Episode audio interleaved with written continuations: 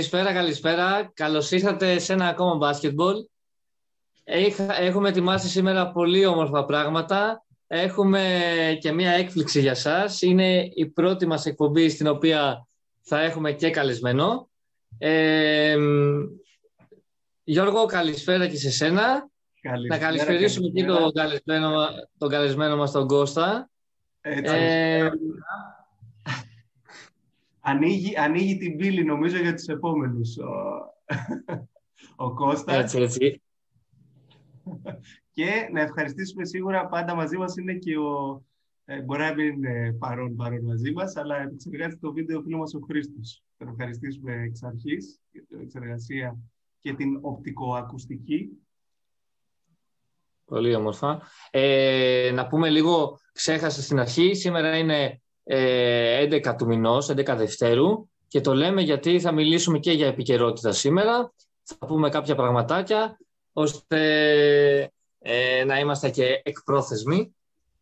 Ε, μην είμαστε μάλλον ε, εκπρόθεσμοι.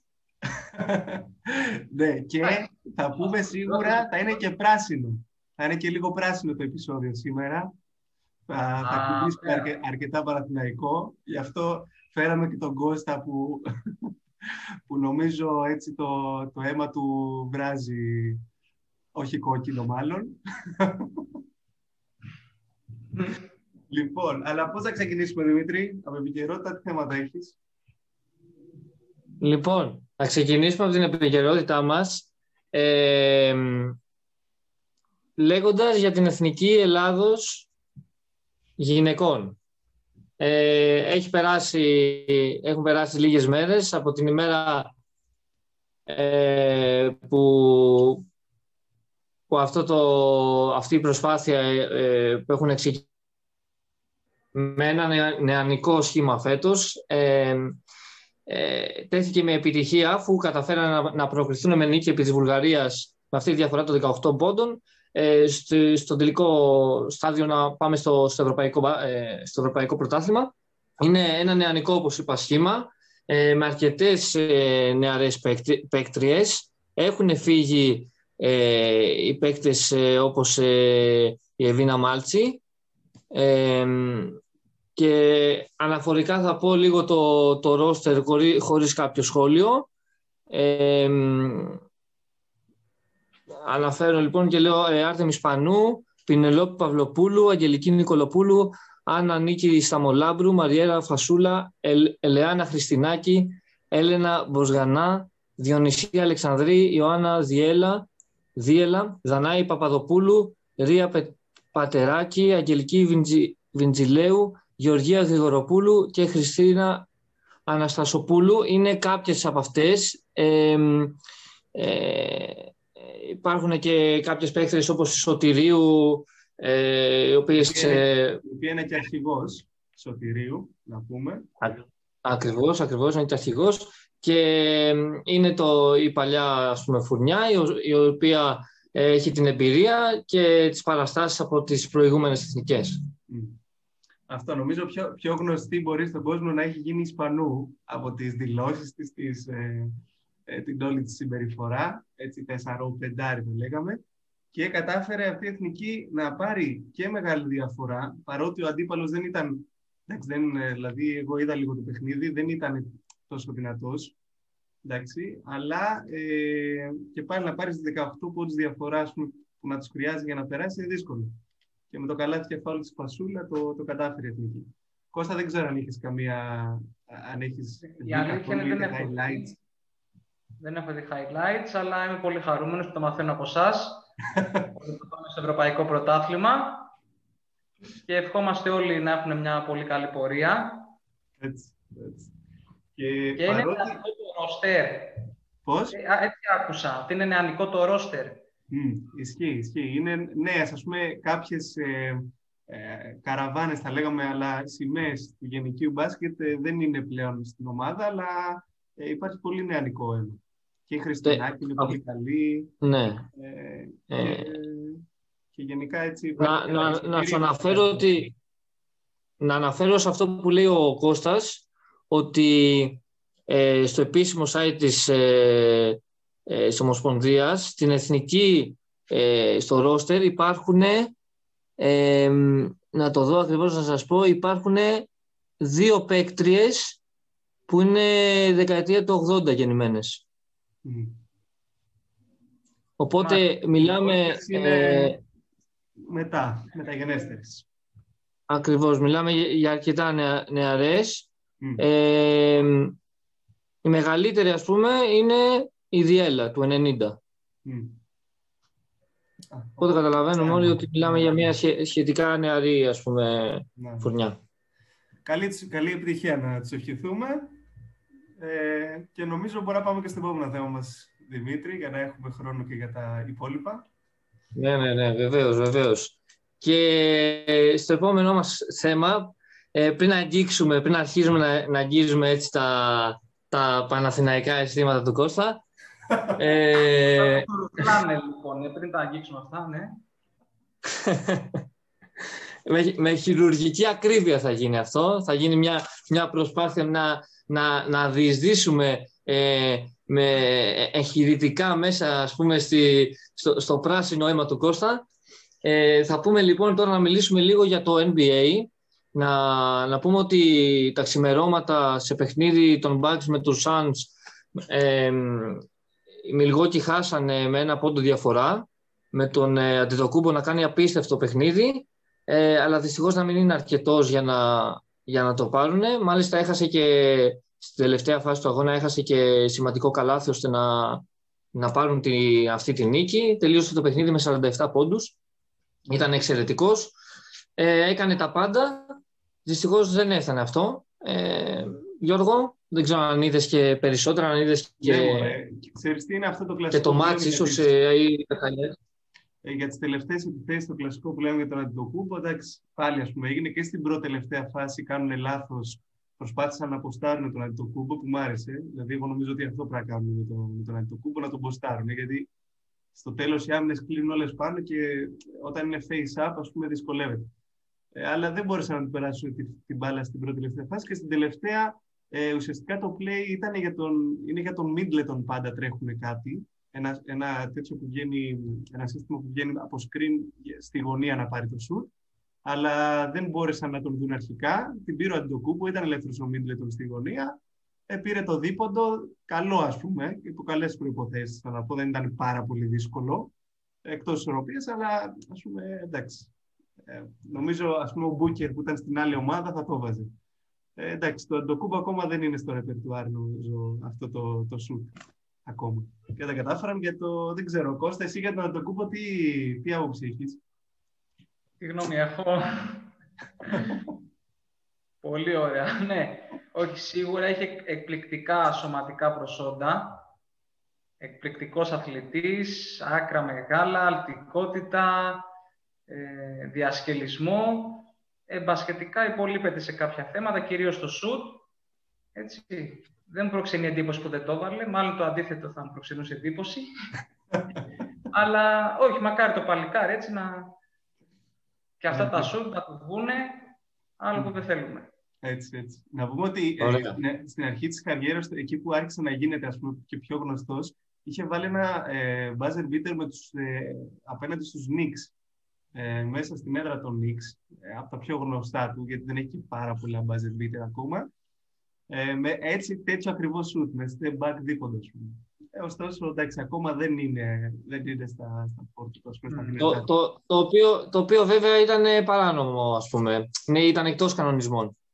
Ε, γιατί; Είχε, είχε πλάτη, ας πούμε, το πώς θα πολύ ώρα, πώς, το, πώς θα λέει εσύ Γιώργο, που ξέρεις τους κανονισμούς. Ναι, ναι, ναι. Έχει ένα περιορισμό σε πόσο ώρα με την μπάλα θα είσαι στο post θα τη κάσει. Ναι, νομίζω είναι στα 5 δευτερόλεπτα αυτό. 5 δευτερόλεπτα, ναι. Εντάξει. Ναι, ναι. Εντάξει, βέβαια, εντάξει, όπως και τα 3 δευτερόλεπτα στη ρακέτα, εντάξει, όλα είναι λίγο στον αέρα αυτά. Μπήκε είναι τώρα. λίγο στον αέρα, εντάξει. εντάξει ε, Ειδικά το. Νομίζω περιορίζουν λίγο το άθλημα όλα αυτά τα δευτερόλεπτα mm. του NBA. Mm. και γι' αυτό και, γι αυτό και όλα, όχι μόνο στο NBA, και, και στην Ευρώπη ας πούμε, που ισχύουν τα τρία δευτερόλεπτα, γενικά δεν τα πολύ.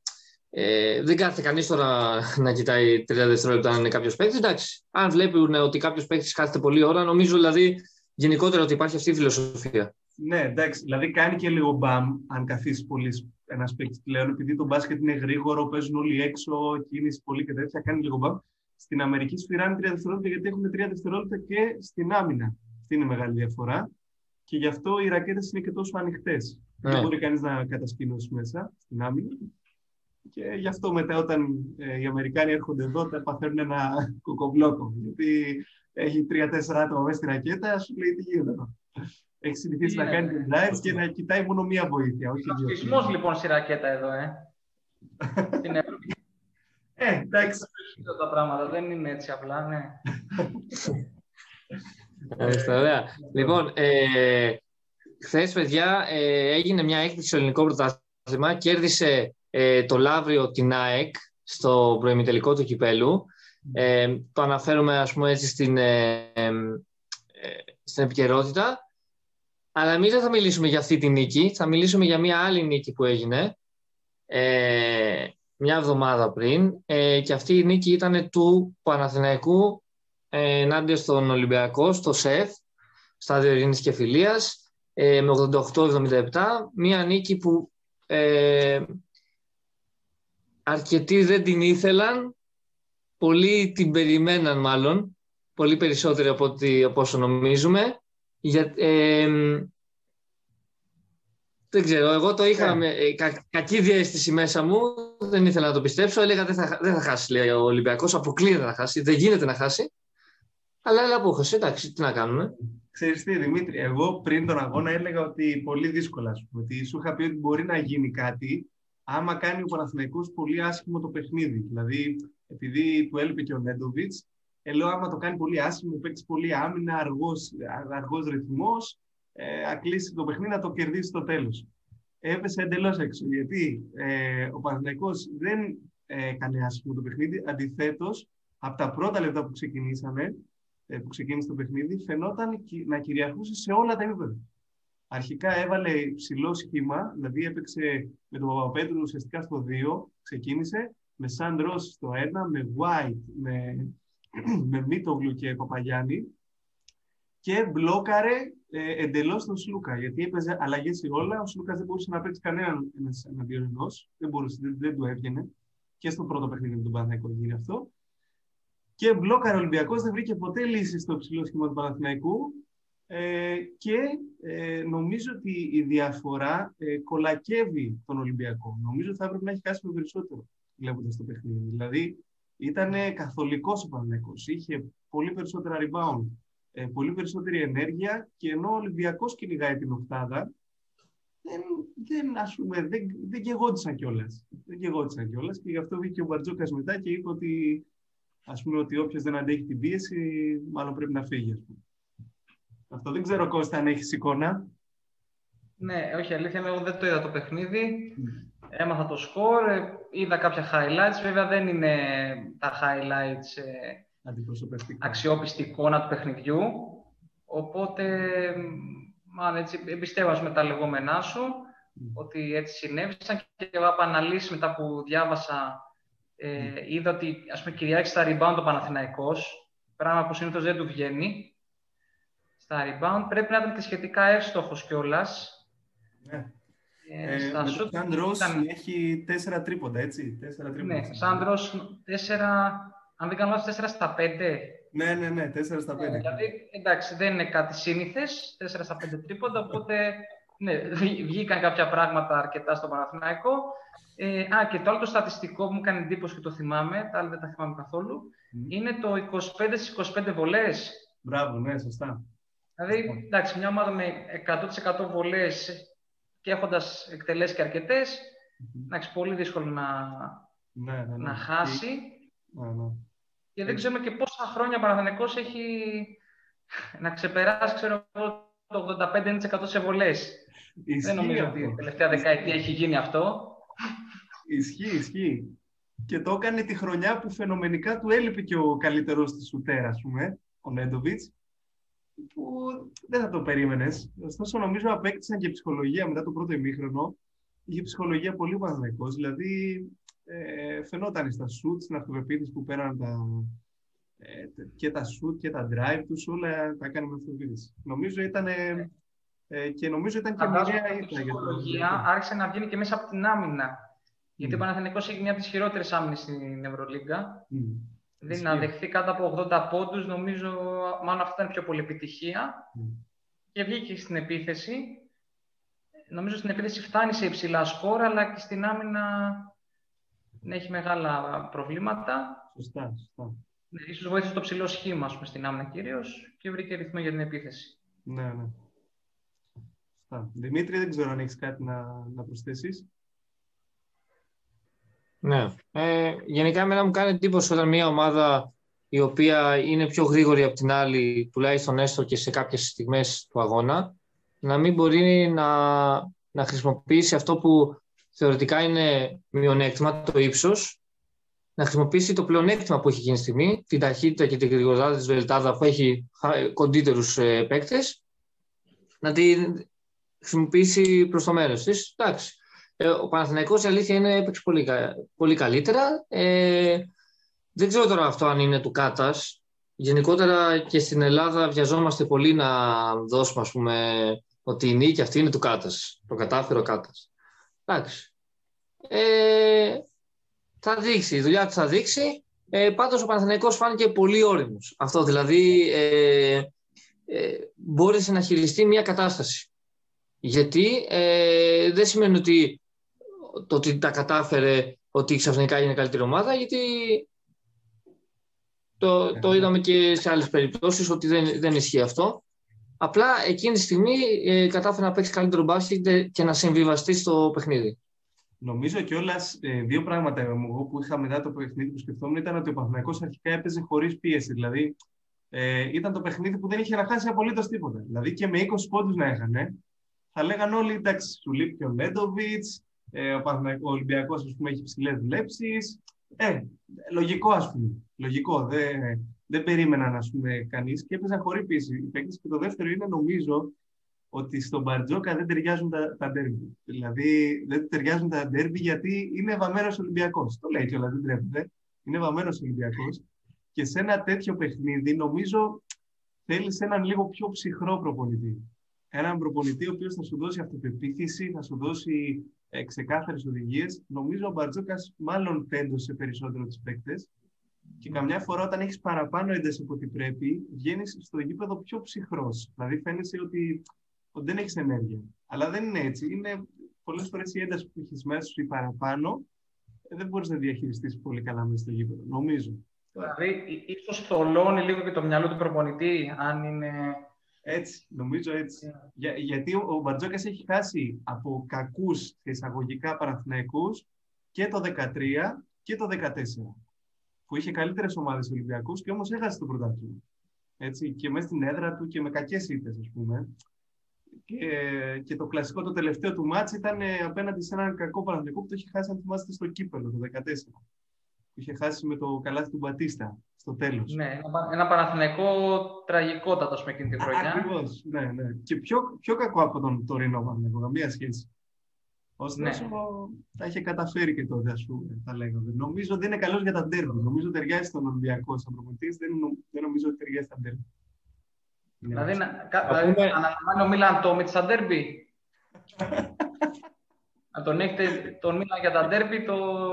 Και αυτό μπορεί να είναι μελλοντικός προπονητής. Θα δεις. Μπορεί ο Μίλαν να είναι μελλοντικός προπονητής. Πάντως να, να, πούμε για, το, για τον Παναθηναϊκό ότι διακρίθηκε ο Σάντρος τελικά. Ήταν αρκετά καλός. Και για τον Ολυμπιακό ήταν πολύ καλός ο Μακίση, χωρίς βέβαια να καταφέρει κάτι άλλο. Ε, και σας διακόπτω. Γιατί σας διακόπτω, γιατί νομίζω ότι μπαίνουμε λίγο, μπαίνουμε λίγο προς, προς την επόμενη συζήτησή μας. Ε, αυτά λοιπόν για την επικαιρότητα. Θα αφήσουμε ε, αυτά τα σχόλια και θα περάσουμε στο κυρίως μενού σήμερα. Ε, και είναι ο Παναθηναϊκός, έτσι. Θα μιλήσουμε για τον Παναθηναϊκό. Ο Κώστας μας είπε ότι δεν, τον είδα, δεν το είδα το παιχνίδι, λέει, για να, να μην σας λέω ψέματα. Δεν το είδα το παιχνίδι, δεν τι καλύτερες φάσεις και αυτά. Εγώ θα ρωτήσω πριν ξεκινήσουμε το θέμα μας. Ω πρόλογο. Γιατί, Κώστα, δεν έχεις, έχεις μάλλον τεθεί σε, ε, ε, εκτός ας πούμε Παναθηναϊκής ε, ε, αγάπης πλέον. Γιατί δεν, δεν μπορώ να... να, να... Μισό λεπτά και όχι, όχι. Η, η αγάπη παραμένει αναλύωτη μέσα στον χρόνο. δεν επηρεάζεται από ήτες ε, και άλλα άσχημα αποτελέσματα. Απλά ε, είμαι πάρα πολύ αντίθετος πρώτος αυτή τη διοργάνωση που λέγεται Ευρωλίγκα. Νομίζω δε, δεν ικανοποιεί κανέναν φίλαθλο πλέον στην Ευρώπη, ούτε καν της Τσέσεκα και της Φενέρμπαχτσε και της Ρεάλ. Και δεύτερον, η εικόνα των άδειων γηπέδων επίσης δεν με, δεν με θέλει για να παρακολουθήσω τον αγώνα. Με θυμίζει περισσότερο με αγώνα προετοιμασίας, φιλικό παιχνίδι, και ειδικά και τα πρώτα μάτια στην Ευρωλίγκα, οι πρώτες αγωνιστικές, οι πρώτες 30-34 του πρώτου γύρου, ας πούμε, είναι ψηλοαδιάφορε. Οπότε δεν μου δημιουργεί αυτό το ενδιαφέρον να αφιερώσω αυτές τις ώρες ε, για να δω έναν αγώνα. Ε, φαντάζομαι ότι χρειάζεται να υπάρχει μια ανανέωση στον τρόπο διοργάνωσης, ώστε να υπάρχει το, το στοιχείο του ενδιαφέροντος. Να μπορεί και μια ομάδα που είναι σε καλό φεγγάρι, ας πούμε, να πετύχει να μια καλή πορεία, να μπορέσει να μπει ας πούμε, ανάμεσα σε ισχυρότερες ομάδες, να διεκδικήσει κύπελα, ενδεχομένως Final Four, ε, να δώσει κάτι διαφορετικό ας πούμε, στο μπασκετικό κοινό.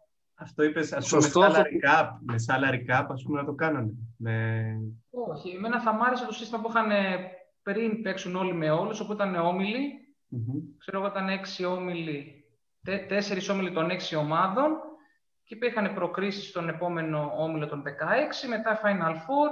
Επίσης το σύστημα των 8 το, ήταν στα, στα δύο νικηφόρα, οπότε κατευθείαν όταν νικούσε η αδύναμη ομάδα υπήρχε πίεση στην ισχυρότερη ότι πρέπει να κερδίσει και τα δύο παιχνίδια mm. και δημιουργούσε, δημιουργούσε κάποιο ε, μεγαλύτερο ενδιαφέρον. Mm. Νομίζω δεν είναι τόσο το σαλαρικά που δεν μπορεί να εφαρμοστεί, mm. αλλά περισσότερο αυτό το, το σύστημα που ίσχυε τα προηγούμενα χρόνια και, έγινε, και έδινε έτσι... Πάντως, πάντως, σε αυτό που λες με, τη, με τα γήπεδα, έχεις δίκιο όσον αφορά, όσον αφορά στην ατμόσφαιρα, αλλά έχεις λίγο άδικο, θα σου πω γιατί, ναι. από την άποψη ότι επειδή δεν υπάρχουν έδρες ακριβώς, επειδή είναι άδεια τα γήπεδα, δεν υπάρχουν έδρες και έχουμε δει και φέτος νίκες που δεν θα βλέπαμε.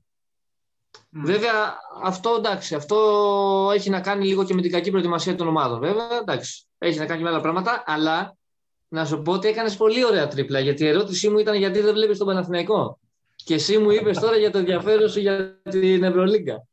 Ναι. Μπορείς να δεις τον Παναθηναϊκό και στο ελληνικό πρωτάθλημα. Εντάξει, το ελληνικό πρωτάθλημα νομίζω έχει χαθεί αρκετά το ενδιαφέρον έχει μειωθεί το ενδιαφέρον, όχι αντιαγωνιστικότητα των ομάδων, παραμένουν πολύ ανταγωνιστικές όλες οι ομάδες, από τον Προμηθέα, το Λαύριο, την ΝΑΕ, το Περιστέρι, το Παναθηναϊκό και τις υπόλοιπες. αλλά χωρίς την ομάδα της καρδιάς μου, εντάξει, Σίγουρα, ας πούμε, δεν μπορεί να είναι το ελληνικό πρωτάθλημα. Για τον Ολυμπιακό. Περιμένουμε, εγώ μάλλον προσωπικά λάθος το εμείς, εγώ περιμένω η ομάδα της καρδιάς μου να επανέλθει πάλι και βέβαια μετά δεν υπάρχει περίπτωση να μην παρακολουθεί το ελληνικό πρωτάθλημα. Έτσι, έτσι. Για να μην υπάρχουν παρεξηγήσει. Για να μην υπάρχουν παρεξηγήσεις, ο Κώστας Παναθηναϊκός είναι. Απλά λένε ότι ε, ο, ο, αν δεν έχεις τον εχθρό σου, ας πούμε, κοντά σου, δεν μπορείς, ας πούμε, δεν σου βγαίνει όλη, όλη η ένταση και, και η αγάπη προς το άθλημα. Πρέπει να έχεις κάποιον να, να ανταγωνίζεις, ας πούμε. Εδώ μετά, Δημήτρη, μετά, το, μετά τον αγώνα, τον τελευταίο, εδώ το ντέρμπι, ναι. βγήκαν, άρχισαν ξανά τα μηνύματα για εξοχικά, για από εδώ, από εκεί. Έτσι ναι. υπάρχει δίψα γι' αυτό. Ναι, ε, είναι λογικό, γιατί έχουμε να τεθούμε αντιμέτωποι, οι δύο ομάδες με Ολυμπιακούς Παναθηναϊκούς, πάρα πολλά χρόνια. Ναι, ναι, δηλαδή, ναι. αυτό μας έχει λείψει.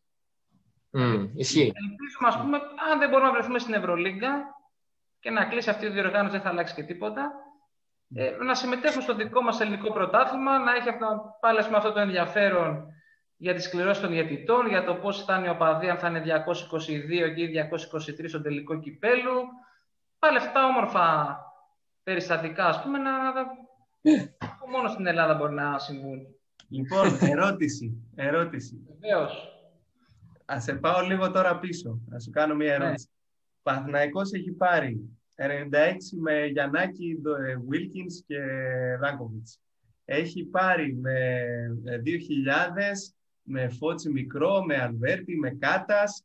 Έχει πάρει 2002 με, ε, με Μποντιρόγκα, Κουτλουάι, ε, Ρότζερς. Έχει πάρει το 7 με Διαμαντίδη, Μπατίστ ε, και όλη την τρελοπαρέα που μαζεύτηκε μετά. Έχει πάρει επίσης το 9 ε, με Μπέκοβιτς, ε, με Γιασκεβίτσιος, με Σπανούλη. Έχει πάρει και το 11 με πίσω θα λέγαμε στα κλασικά με Διαμαντίδη, Μπατίστ πάλι έτσι να οδηγούν. Αγαπημένο σου τίτλο τη Ευρωλίγκα. Ποιος είναι αγαπημένος σου χρονιά. Ε, το έχω σκεφτεί, έχω ξανασκεφτεί αυτή την ερώτηση και μου είναι πολύ δύσκολο να απαντήσω. Ε, θα απέκλεια, θα απέκλεια μάλλον το 11. Ε, Για ποιο λόγο; Είχε πέσει η αλήθεια δυναμική του Παναθηναϊκού, οπότε έκανε πιο δύσκολο το εγχείρημα το να κατακτήσει την Ευρωλίγκα. Αλλά σίγουρα υπήρχαν άλλες ομάδες που ήταν πολύ πιο θεαματικές, οπότε μάλλον αυτές έτσι θα προτιμούσα στο μυαλό μου. Ε, θα απέκλει επίσης και το 96 που δεν το έζησα, παρόλο που ήταν ο πρώτος Αλλά άμα δεν το έχεις βιώσει κάτι, εντάξει, σου φαίνεται λίγο πιο μακρινό. Τώρα από τους υπόλοιπους τέσσερις τίτλους, ναι. ε, οι δύο οι δύο είχαν εκπληκτικά ονόματα το 2000 και το 2009. Τα ονόματα που είχε το στο Παναθηναϊκό ήταν ε, τρομακτικά ε, και τις δύο χρονιές, ειδικά το 9, νομίζω έτσι ήταν ε, πολύ ψηλό το budget. Ε, και το 7 επίσης ήταν πολύ ολοκληρωμένη ομάδα. Mm. Δηλαδή, σε άποψη συνεργασιών, ε, στο πώς βρίσκονταν οι παίκτες, στο πόσο καλά είχαν δέσει με τον Ομπράδοβιτ στα συστήματά του, ε, λειτουργούσα, νομίζω ήταν το, το, μπάσκετ, το πιο μαθικό μπάσκετ που έχει παίξει ο Παναθηναϊκός. Mm. Τώρα, ανάμεσα σε αυτές τις τρεις χρονιές κυρίως, βγάζω και το 2002, ε, που νομίζω ήταν ε, ένας τίτλος που οφείλεται πιο πολύ στον Ποντιρό, γιατί ήταν πιο ατομικός. Mm. Είχε κάνει εκπληκτικό Final Four και είχε δώσει το, το τίτλο στο Παναθηναϊκό. Από τις τρεις χρονιές, ε, μάλλον θα έλεγα το 7. 7, ε! Με Σισκάουσkas, Βούλιασιτς. Με Σισκάουσkas, Διαμαντίδη, στην καλύτερη του χρονιά νομίζω στο Παναθηναϊκό. Και όπου τα έκανε όλα. Και από φυσικής κατάστασης. Τα έκανε όλα. Πάντοτε τα έκανε, απλά εκείνη τη χρονιά ήταν μοιρασμένα. Mm. Δηλαδή και η άμυνα, θα παίξει και άμυνα για να νικήσω, θα βάλω και πόντους χωρίς ε, να χρειαστεί να, να πάρω τον πρώτο ρόλο στους πόντους, ας πούμε, στο σκοράρισμα ε, και assist και θα οργανώσω και στην ουσία ήταν και ο μόνος playmaker. Mm. Επίσης από το διαμαντήρι ήταν ο Ντέρκ, ο οποίος δεν απέδωσε καθόλου ναι, και ναι. ήταν και ο Κούγιανιτς, αλλά εντάξει, ήταν ας πούμε, θα λέγαμε δεύτερο mm. βιολί, ήταν από το δεύτερο ράφι παίκτης. Mm και ο Μπετσίροβιτς περισσότερο για το πρωτάθλημα. Ας πούμε. Ε, ναι, και ο Μπετσίροβιτς είναι και πιο διάρρη. Έτσι, mm. Μπετσίροβιτς, Ισκάουσκα, φοβερό τριάρι. Ναι, ναι. Ε, ποια άλλοι υπήρχαν, Διαματίδη, Μπατή, ο Τομάσεβιτς. Mm. Παπα-Νικολάου για χρόνο να συμπληρώνει, νομίζω περισσότερο. Παπα-Νικολάου συμπλήρωνε χρόνο. Ε, ο Ντικούδης επίσης συμπλήρωνε και εκείνος στα mm. 4 πεντάρια. Αλβέρτη, Τσατσαρή. Αλβέρτης, πολύ λιγότερο. Ε, Ποιοι άλλοι υπήρχαν, ο Περπέρογλου, όχι ακόμα δεν έχει πάει ο Περπέρογλου. Για Αυτόκας, ε, για λίγο, για, ναι, σχεδόν ναι. όλη τη χρονιά. Έβγαλε το Μάσεβιτς, δεν ξεχνάμε το Μάσεβιτς. Το Μάσεβιτς, βέβαια, ναι, ναι. Το Μάσεβιτς ήταν πολύ σημαντική προσθήκη Σωστό, ναι. εκείνη τη χρονιά. Ο playmaker ε, ρακέτα. Ναι, οπότε θα, θα έλεγα μάλλον το 7 λόγω του μπάσκετ. Mm, κατάλαβα. Και των συνεργασιών και της ομαδικότητας που έβαζε η ομάδα. Από άποψη ταλέντου, από άποψη ταλέντου. Mm. Ε, σίγουρα το 2000 ή 2009. Mm. Θα έλεγα 2009 όμως. Mm. Που νομίζω είναι και πιο αντικειμενικό. Νομίζω όλοι εκεί ε, αυτό θα έλεγα. Yeah, νομίζω... Ήταν, πούμε, ναι, ειδικά ας πούμε, η τετράδα των Γκάρντ, ε, Σπανούλης, Διαμαντίδης, Διασκευίτσιος, Νίκολας, δεν ξέρω αν θα ξαναεμφανιστεί. Ναι, ναι, ναι, ισχύει. Ναι. Και οι τέσσερις ψηλοί, Μπατίστ, Μπέκοβιτς, Φώτης Αρτσάρης επίσης. Νομίζω αν σου έλεγε κάποιος να φτιάξεις την ναι. αγαπημένη σου πεντάδα εκτός Παναθηναϊκού, ναι. ε, αγαπημένη σου δεκάδα μάλλον, εκτός Παναθηναϊκού. Δηλαδή, γενικά στους Ευρωπαίους παίκτες, πολύ πιθανόν να διάλεγες αυτούς τους παίκτες. Όχι μόνο εσύ, αλλά και οποιοδήποτε. Δηλαδή, ναι, η ομάδα του αν διάλεγε αυτούς τους 8 παίκτες με ένα καλό τριάρι, που mm. ο Περπέρογλου ήταν πολύ καλός εκείνη τη χρονιά. Mm. Ε, εγώ θα έβαζα το Σισκάουσκας mm. αντί του Περπέρογλου. Ναι. Και τι άλλο να διαλέξω, να διαλέξω και ένα δεύτερο πεντάρι. Ή στο τεσάρι. Εντάξει, κοίτα, Πέκοβιτς Μπατίστ νομίζω δεν ναι. μπαίνει. Μάλλον στο, δηλαδή το Πέκοβιτς Μπατίστ για μένα είναι το καλύτερο δίδυμο ψηλών που έχει υπάρξει ποτέ στην Ευρώπη. Ναι, και αλληλοσυμπληρώνει και ένα στον άλλο. Ναι, ναι, δηλαδή ο Πέκοβιτς ασταμάτητος στο πώ, τον Μπατίστ να τα κάνει ας πούμε, όλα καθημερινότητα και τα άλλη ούπ και όλα. Και ρόλ και από τα 4 μέτρα, τα 5 μέτρα σου. Λίρες πακέτο. Δηλαδή ο Παναθηναϊκός εκείνης της χρονιάς ήταν νομίζω ε, θα έλεγα της κλεψιά δηλαδή, που μπορείς να φτιάξεις μια τέτοια ομάδα. Ήταν απίστευτο. Δηλαδή, εγώ έβλεπα όλα τα πρωταθλήματα, όλους τους αγώνες της κανονικής διάρκειας του πρωταθλήματος. Και το μπάσκετ που έπαιζε ο Παναθηναϊκός ε, ήταν εξωπραγματικό, ας πούμε. Το 7, το 7 να πούμε ότι στους τελικούς, νομίζω έγιναν η τελική του 7 ήταν από τους πιο ωραίους τελικούς ε, Παναθηναϊκού Ολυμπιακού που έχουν γίνει. Είναι πολύ ανταγωνιστική. Ναι, ο Παναθηναϊκός ήταν κουρασμένος από την Ευρωλίγα και αυτό βοήθησε στο να γίνουν απίστευτοι τελικοί. Ο Ολυμπιακός έκανε, ενώ είχε παίξει χάλια στα προηγούμενες σειρές του, με τον Παναθηναϊκό κάτι έπαθε. Έπαιξαν πάρα πολύ καλά όλοι και ο Ματσιγιάουσκας είχε γυρίσει και εξαιρετική τελική και ο, ο Διαμαντίδης να παίζει 40 λεπτά σε κάθε αγώνα. Ναι, νομίζω η τελική αυτή στους τελικούς φάνηκε ότι δεν είχε τόσο μεγάλο πάγκο Παναθηναϊκός. Δηλαδή μπήκε και ο Παπα-Νικολάου, έμπαινε και ο Αλβέρτης για λίγο. Και και ο Γιαυτόκας, δηλαδή φαίνεται ότι ήταν ας πούμε 8 παίχτες, οι άλλοι 3-4 πολύ αναπληρωματικοί, mm. ενώ το 9 ήταν νομίζω και οι 12, ακόμα και ο Κέτσμαν, ε, ο...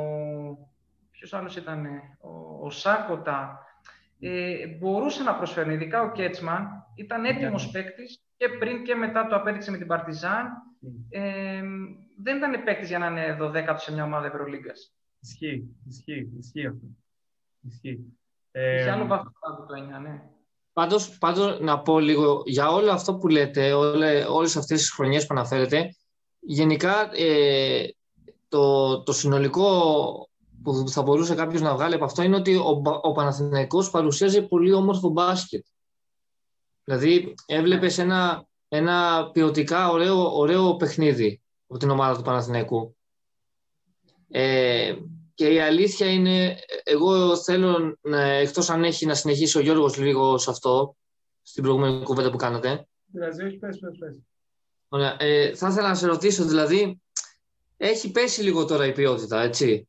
Η ποιότητα εννοώ ε, και, και στους παίκτες βασικά, δηλαδή βλέπουμε και μικρότερα ονόματα και λιγότερους μεγάλους παίκτες σε, στον Παναθηναϊκό και, σε, και κατ' επέκταση σε όλες τις ελληνικές ομάδες. Ε, και αυτό που θέλω να σας ρωτήσω είναι ο Παναθηναϊκός ποιο ας πούμε πιστεύεις στη φιλοσοφία είναι το λάθος που υπάρχει αυτή η κατάπτωση; Είναι ας πούμε το budget ξεκάθαρα όπως λένε πολλοί; Είναι ότι δεν θέλησε να, ε, να ποντάρεις πούμε, στην ελληνοποίηση νωρίτερα ας πούμε, και να έχει τώρα κάποιους περισσότερους ακόμα παίκτες έτοιμους. Έχει Παπαπέτρου, Παπαγιάννη, Μήτοβλου ας πούμε ε, δεν ξέρω, ή κάποιος άλλος λόγος που εσύ πιστεύεις. Ή αν, ή αν δεν θέλεις να μας πεις κάποιο λόγο, τι πιστεύεις για αυτή την κατάπτωση της ομάδας; Του Παναθηναϊκού. Δεν το λέω. Δηλαδή και ο, και ο Ολυμπιακός έχει μια πτώση τρομερή, έτσι. Και αυτός έχει κατάπτωση. Ε, βλέπουμε και τι δύο ελληνικές ομάδες να έχουν πέσει επίπεδο. Νομίζω Απλά επειδή σχολιάζω το Παναθηναϊκό, γι' αυτό το λέω. Ναι, δεν είναι ότι εσύ το αναφέρεις υποκειμενικά, είναι αντικειμενική κατάσταση ότι δεν διεκδικούν ούτε καν οκτάδα και οι δύο και τα τελευταία χρόνια έχουν μειωθεί πάρα πολύ οι δυναμικές τους, οπότε ναι. Ε, νομίζω ότι είναι και το, ε, για μένα είναι χρήμα. Δηλαδή, ε, κακά τα ψέματα, δηλαδή πάντα ε, ο Παναθηναϊκός σε όλη το αυτή την κυριαρχία τη μεγάλη από το ας πούμε, την τελευταία, από το, μέχρι το 12, ας πούμε, που ο Ολυμπιακός έκανε το ξεπέταγμά του, κυριαρχία του Παναθηναϊκού ήταν γιατί είχε Έλληνες, δηλαδή η εθνική ομάδα ήταν κυρίως Παναθηναϊκός. Για τους, οι καλοί παίκτες της εθνικής ομάδας ήταν του Παναθηναϊκού παίκτες. Ε, είχε αυτούς τους παίκτες, αλλά τους είχε γιατί είχε και χρήματα. Δηλαδή έχει φύγει το χρήμα πλέον και από τις δύο ομάδες νομίζω και είναι δύσκολο να φέρεις καλούς παίκτες. Δηλαδή η ομάδα του 9, του Παναθηναϊκού και του 10 δεν θα τις ξαναδούμε, ούτε του Ολυμπιακού αντίστοιχα. Μέχρι να ξαναμπορέσει να υπάρξει ένας άνθρωπος με χρήματα. Δεν γίνονται. Το, το 10 είχε, είχε εκπληκτικά ονόματα. Ας πούμε το, και το 9, αλλά το 10 ήταν νομίζω το top του Ολυμπιακού. Ναι, ναι. Με Κλέιζα, δηλαδή να ναι. έχεις ε, Θεόντωση του Παπαλουκά, να έχεις ε, ε, ακόμα και τον ναι. Μπουρούση Κορτσιανίτη που είχες, ήταν ε, Έλληνες που έπρεπε να πληρώσεις. Δηλαδή, τους στέλναν όλοι στην Ευρώπη. Δεν ήταν απλά, πούμε... Τέλος πάντων, ναι. Ε, να ρωτήσω, Κώστα. Καλύτερος ναι. ξένο παίκτης του Παναθηναϊκού; Καλύτερος ξένος παίκτη. Ever. Ever, ever. Ever. Λοιπόν, εδώ τώρα είναι. Πρόσεχε, έχουν περάσει πολύ μεγάλοι παίκτες από τον Παναθηναϊκό. Έχουν περάσει τεράστιοι παίκτες. Ε, είμαι ανάμεσα σε. Τρεις έχω στο μυαλό μου, αλλά είμαι ανάμεσα σε δύο. Ε, μισό λεπτό. Ναι. Προ, Προφανώς, Γιώργο, η ερώτησή σου είναι στο τι πρόσφεραν, έτσι. Ε, Αγαπημένος είπα. Αγαπημένος. Αγαπημένος. Όχι καλύτερος; Μπορεί να είναι ε, καλύτερος, αλλά να μας, να μας πει Όχι, παιδί μου, γιατί να μας πει και μπορεί να είναι ο Κουτουλοράι ο αγαπημένος, ας πούμε, αλλά δεν είναι ο α, καλύτερος. Δεν τον πειράζει τον Γιώργο, μπορεί να είναι ο Ήμπο του Κουτουλάι, τι να κάνω. Για πες αγαπημένος και μετά θα, σε, θα, θα δούμε αν είναι και καλύτερος. Αγαπημένοι πάνε και με το τι έχουν προσφέρει. Ας πούμε, τους τρεις που έχω στο μυαλό μου είναι ο Ποντιρόγκα, ο Μπατίσιο και ο Γιασκεβίτσιους. Mm-hmm. Αυτοί οι τρεις. Νομίζω πιο αγαπημένος είναι ο Μποντιρόγκα. Ναι, γιατί; Ναι.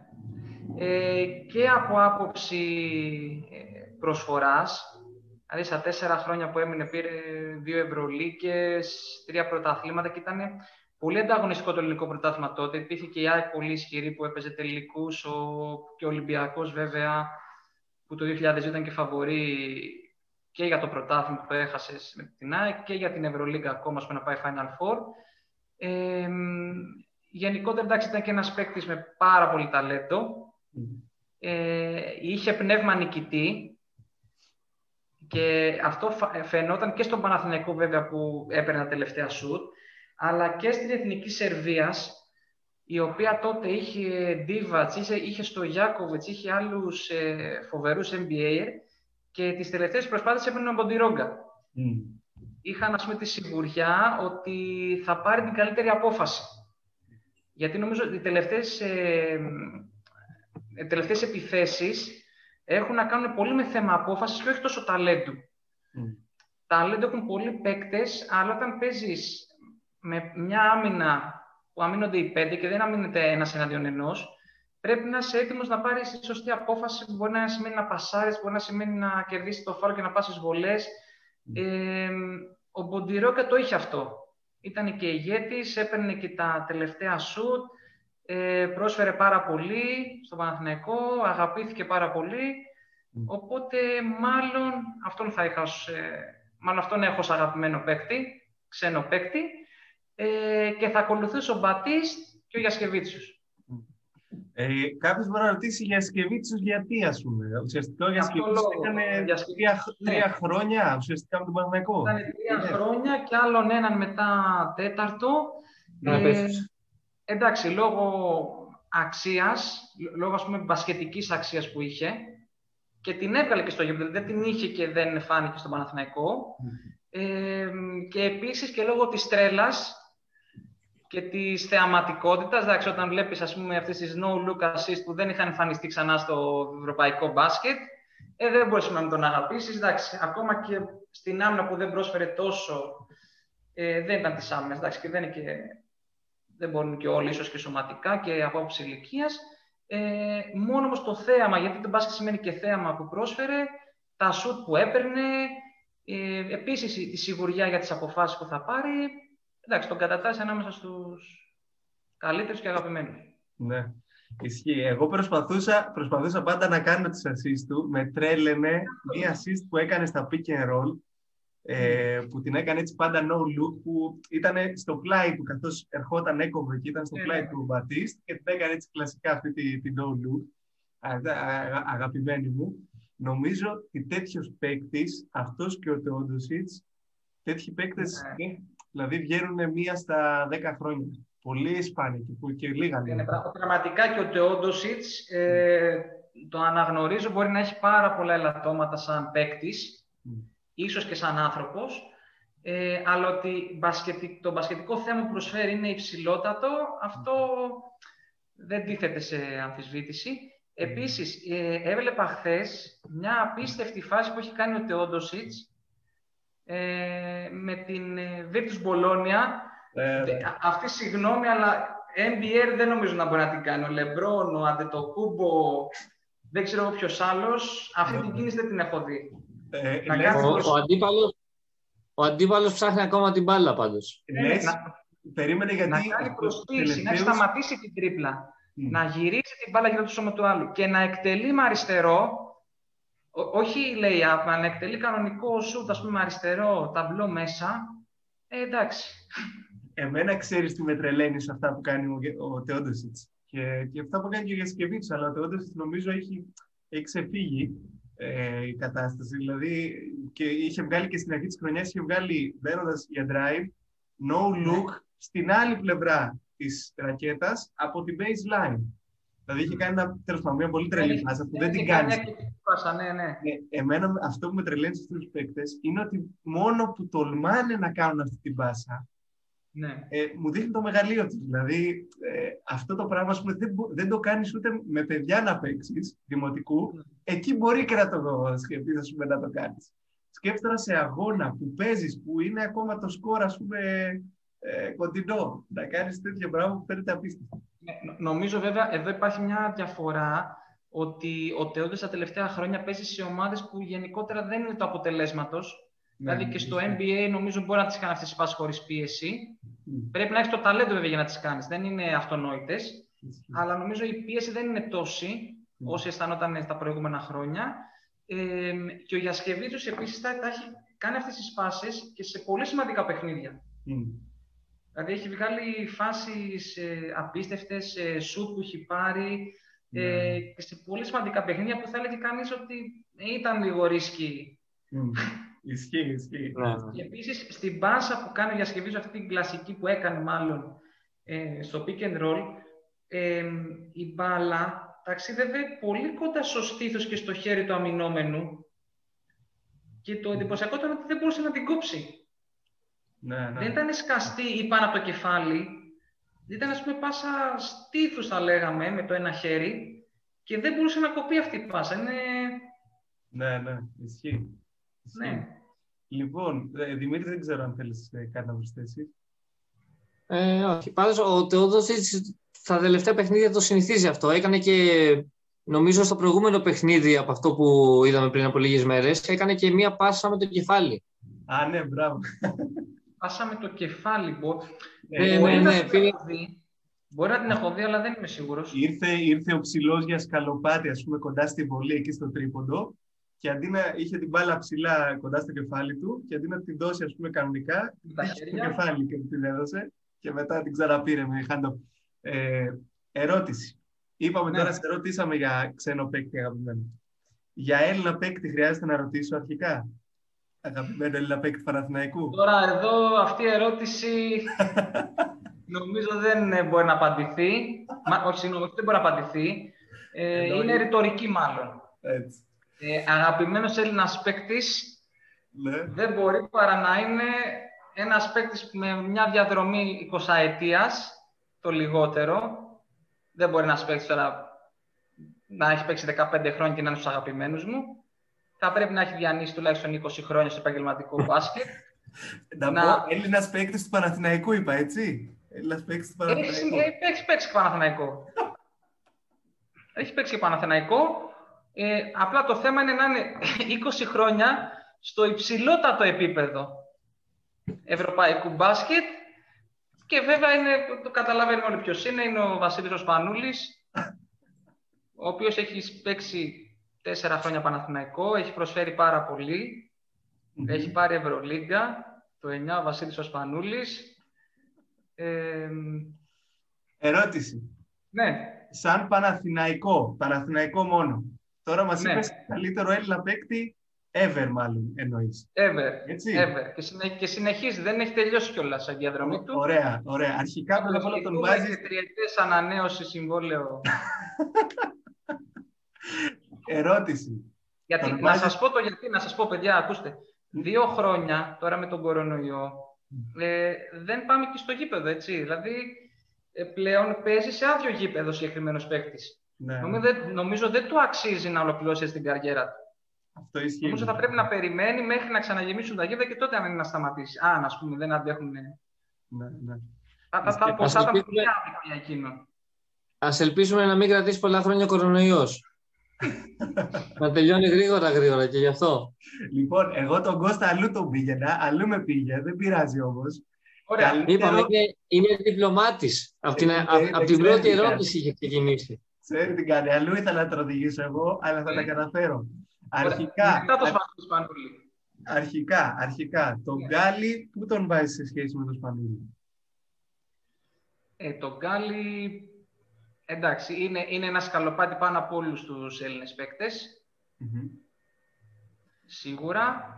Ε, και εκείνος, ας πούμε, μέχρι τα 37-38 που σταμάτησε, ε, βομβάρδιζε τα καλάθια έτσι με 30 35 και ειδικά και σε μια εποχή μετά το 92-93, ε, οι, οποίες, οι, οποίες, οι άμεσες ήταν πάρα πολύ σκληρές. Ε, οι επιθέσεις ήταν 30 δευτερόλεπτα.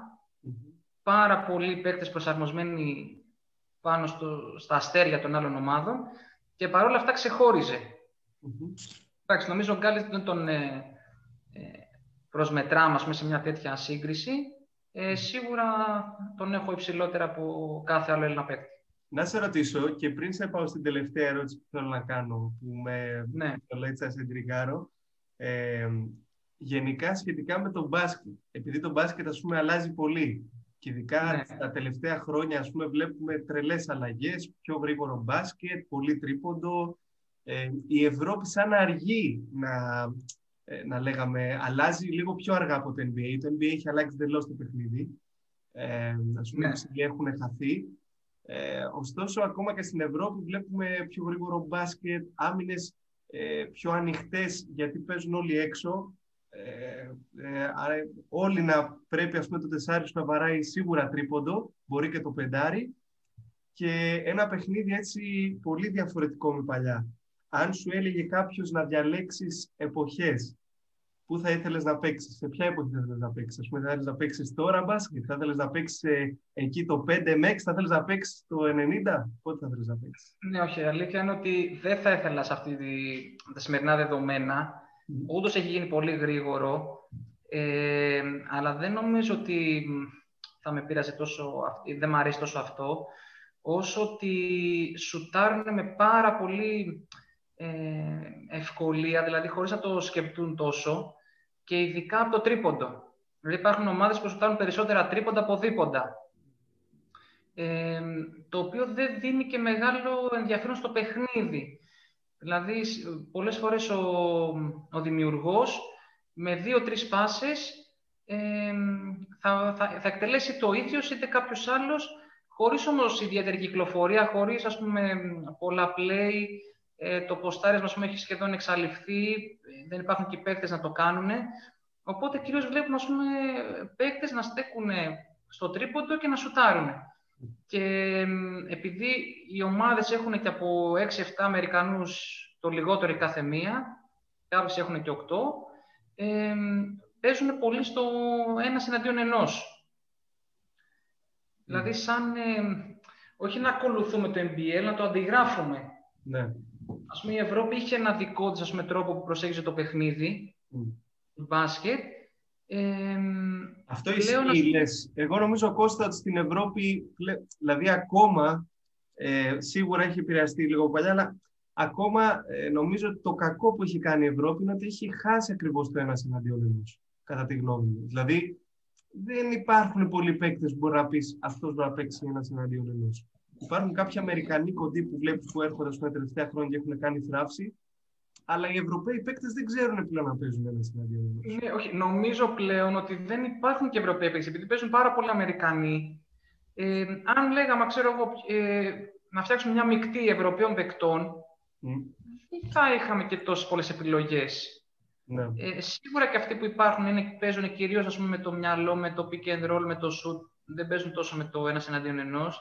Α πούμε, ο Λούκα με στο μυαλό ντεκολό. Mm. Ε, αλλά γενικά δεν έχω στο μυαλό μου Ευρωπαίους παίκτες. Mm. Α πούμε, ο Καλάθης θα μπορούσε να είναι ένας από αυτούς. Mm. Σίγουρα είναι ένας από αυτούς. Αλλά μετά πάμε πολύ σε Αμερικανούς που έχουν προκαλέσει και αυτό το κακό, ότι δεν παράγουν πλέον οι χώρες ε, γηγενείς παίχτε. Και η Ελλάδα, η Εθνική Ελλάδα, η Εθνική Ρωσίας, Λιθουανίας, ε, ποιες άλλες να σκεφτώ, Ιταλίας. Και αυτό είναι άσχημο επίσης. Και ό,τι παράγεται εξάγεται στο NBA, έτσι, απευθείας. Ναι, σωστό αυτό, ότι πηγαίνει κάτι στην NBA, αλλά και εκεί πέρα ε, δεν ξέρω κατά πόσο εξελίσσεται ο παίκτης. Πάντως βλέπεις ο Ντόνσιτ. Ξεχωρίζουν, ας πούμε, πως ο Ντόνσιτς, ο Μπογκδάνοβιτς και. Ο Γιώβιτς. Ο Γιώργιτ είναι λίγοι όμως. Ναι. Νομίζω γενικά στο NBA, αυτό, το NBA αυτό που κάνει είναι μόλις δει each στο τέλος, ρουφάει mm. τους παίκτες. Σου λέει εδώ αυτός θα ξέρει να σουτάρει, ας πούμε. ε, δηλαδή, εγώ νιώθω ότι η Αμερική, ε, η Ευρώπη ε, μαθαίνει λίγο στον παίκτη να είναι λίγο πιο σκεπτόμενος. Το NBA έχει πολύ το ένας εναντίον ενός, ωστόσο το NBA, αυτό που λες Κώστα νομίζω ισχύει, ότι δεν πολύ αναπτύσσει τους παίκτες. Μόλις πάνε οι Ευρωπαίοι παίκτες, η πρώτη τους χρονιά είναι πολύ καλή, γιατί το μπάσκετ είναι, θα λέγαμε, λίγο πιο, ε, θα το πω λίγο πιο, όχι πιο χαλαρό, ε, λίγο πιο stress free. Εδώ στην ναι. Ευρώπη κάθε ε, κατοχή μετράει. Κάθε κατοχή μετράει, ναι. Ενώ εκεί στα παιχνίδια τους στην κανονική διάρκεια ε, δεν πειράζει ας πούμε, να πάρεις και 5-6 σούτ ας πούμε, παραπάνω και κάποιες κακές επιλογές. Δεν πειράζει. Εδώ στην Ευρώπη πειράζουν όλα, ας πούμε. Ναι, Αλλά νομίζω... ειδικά, και ειδικά τα προηγούμενα χρόνια που δεν ίσχυε αυτό το σύστημα στην Ευρωλίγκα και μπορούσε μια ομάδα να είναι στους 16 σε έναν όμιλο των 4 και να χάσει ξέρω, για κάποια, για κάποια ατυχία, ας πούμε, τα δύο πρώτα παιχνίδια, θα μπορούσε να μείνει και εκτός ε, συνέχεια. Α πούμε, όπως ο Παναθηναϊκός το 10. Που ήταν στον όμιλο με την Παρτιζάν, το Μαρούσι και με ποιον ακόμα, νομίζω με τη Ρεάλ. Ναι. Ναι, ναι, ναι. Ε, όχι με Ρεάλ. Ε, με Μπαρτσελώνα μπορεί να ήταν. Με Μπαρτσελώνα. Ίσως ήταν και με την Μπαρτσελώνα, ναι. Ε, και σίγουρα, πούμε, τα φαβορή, το Παναθηναϊκός και η Μπαρτσελώνα ήταν ξεκάθαρα καλύτερε ομάδε από τις άλλες δύο. Ε, είχε την ατυχία πούμε, να χάσει νομίζω από το Μαρούσι ναι. και μετά και από την Παρτιζάν στο ΆΚΑ. Ναι, Εντάξει, ναι, ήταν ίσως σε κακή φάση πούμε, η ομάδα. Ναι. Ε, έμεινε εκτός. Ναι, ναι, ναι. Δηλαδή, ναι, μετράει πάρα πολύ αυτό. Όλα τα παιχνίδια μετρούσαν και αυτό δημιουργούσε πούμε, πρώτον ενδιαφέρον και δεύτερον ε, πολύ μεγάλη υπευθυνότητα στους παίκτες. Ισχύει. Ε, αλλά δεν απάντησα στην ερώτηση. Ναι, ναι. Ε, θα προτιμούσα ε, να παίζω τη δεκαετία του 2000. 2000, ε. Ναι. Θα, μ' αρέσει και το 90, όπου και εκεί είχε πολύ το στοιχείο της άμυνας των σουτ, ε, δηλαδή ξεχώριζαν παίκτες που είχαν μόνο τρίποντο, είχαμε ξεκάθαρο σουτέρ. Ε, και πολλά δύσκολα ήταν... δίποντα, Κώστα, σε εκείνη την εποχή. Ναι, δύσκολα δίποντα. Ναι. Ε, αρκετοί παίκτες να αποστάρουν, είχαν μεγάλο ρόλο υψηλή, αλλά νομίζω επειδή τότε ήταν η επίθεση στα 30 δευτερόλεπτα και αμέσως μειωνόταν ο αριθμός των επιθέσεων, άρα και του σκορ, θα προτιμούσα το 2000 που υπήρχε μια ισορροπία. Δηλαδή υπήρχε ισορροπία ανάμεσα στο πόσο πήγε and και στο πόσο ποστάρισμα. Ισορροπία ανάμεσα στα τρίποντα και στα δίποντα. Ε, ναι. υπήρχε και, το, και οι συνεργασίες υπήρχαν και το ένας εναντίον ενός. Ε, Νομίζω εκεί θα ήθελα να Μάλιστα. θα προτιμούσα να παίζω. Έχω και μια τελευταία ερώτηση, αλλά δεν ξέρω αν κάτι ο Δημήτρης θέλει να, να προσθέσει. Όχι, όχι. Τα λέτε πολύ ωραία, σας παρακολουθώ. λοιπόν, τελευταία ναι. ερώτηση για σήμερα. Κώστα, είναι η εξής. Μου το απέφυγες πριν, ήθελα να σε οδηγήσω προς το Διαμαντίδη. Νομίζω εντάξει, ότι καλύτερος Έλληνας του Παναθηναϊκού νομίζω είναι ο Διαμαντίδης. Θα συμφωνήσεις μαζί μου. Είναι ο Διαμαντίδης ο Δημήτρης, έτσι. Η καριέρα ναι. του είναι απίστευτη. Ε, όμως πολλές φορές έχει δημιουργηθεί ας πούμε το δίλημα εδώ στην Ελλάδα επειδή ήταν και ε, οι καριέρες τους ε, μαζί θα λέγαμε κοντινές και επειδή και οι δύο επηρέασαν τις ομάδες τους σε πολύ μεγάλο βαθμό, για το Σπανούλη και το Διαμαντίδη. Ας πούμε σε αυτό το μπασκετικό δίλημα, Σπανούλης ή Διαμαντίδης. Διαμαντίδης ή Σπανούλης. Να πω, να πω επιγραμματικά μόνο τους τίτλους των δύο και θέλω μετά την άποψή σου. Ε, ο Σπανούλης σύνολο είχε ε, 15 τίτλους, ο Διαμαντίδης είχε 22 στην καριέρα του. Ε, κάποιοι τίτλοι του Σπανούλη βέβαια ήταν και με τον Παναθηναϊκό και με τον Ολυμπιακό. Του Διαμαντίδη όλοι με τον Παναθηναϊκό. Η καριέρα του Σπανούλη, ε, μάλλον η καριέρα του Διαμαντίδη ξεκίνησε από το 4 και τελείωσε το 16. Του Σπανούλη έχει ξεκινήσει από το 5, το 2005 και είναι και μέχρι και σήμερα. Συνεχίζει. Ε, μετά, ο Διαμαντίδης έχει δύο MVP στα Final Four, ο Σπανούλης έχει τρία. Ο Διαμαντίδης έχει βγει έξι φορές αμυντικός της χρονιάς στην Ευρωλίγκα. Ο Σπανούλης είναι πρώτος σκόρερ ε, ever στην Ευρωλίγκα. Και οι δύο έχουν από ένα MVP. Και ε, στους τίτλους τους έχουν και οι δύο από τρεις Ευρωλίγκες. Η μία του Σπανούλη ήταν κοινή με τον Διαμαντίδη στο Παναγικό το 9.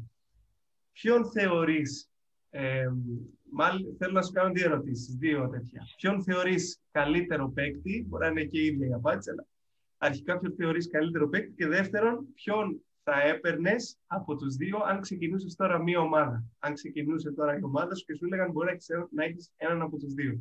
Ποιον θα διάλεγες; Ωραία. Ε, μάλλον εφόσον ας πούμε λέμε ότι θεωρούμε κάποιον καλύτερο από τους δύο, μάλλον αυτό θα επιλέγαμε και την ομάδα μας. Ε, τώρα, σίγουρα και οι δύο ε, είχαν αυτό το impact στην ομάδα τους. Ο Διαμαντίδης στον Παναθηναϊκό μόνο, ο Σπανούλης και στον Παναθηναϊκό έχει πολύ σημαντικό ρόλο, δεν ήταν ε, αναπληρωματικό, τα λέγαμε. Ε, αλλά εντάξει, στον Ολυμπιακό είχε πιο ξεκάθαρα, πιο ηγετικό ε, ρόλο και γι' αυτό πήγε εκεί πέρα. Ε, Τώρα, σίγουρα θεωρώ πιο ολοκληρωμένο το Διαμαντίδη σαν παίκτη.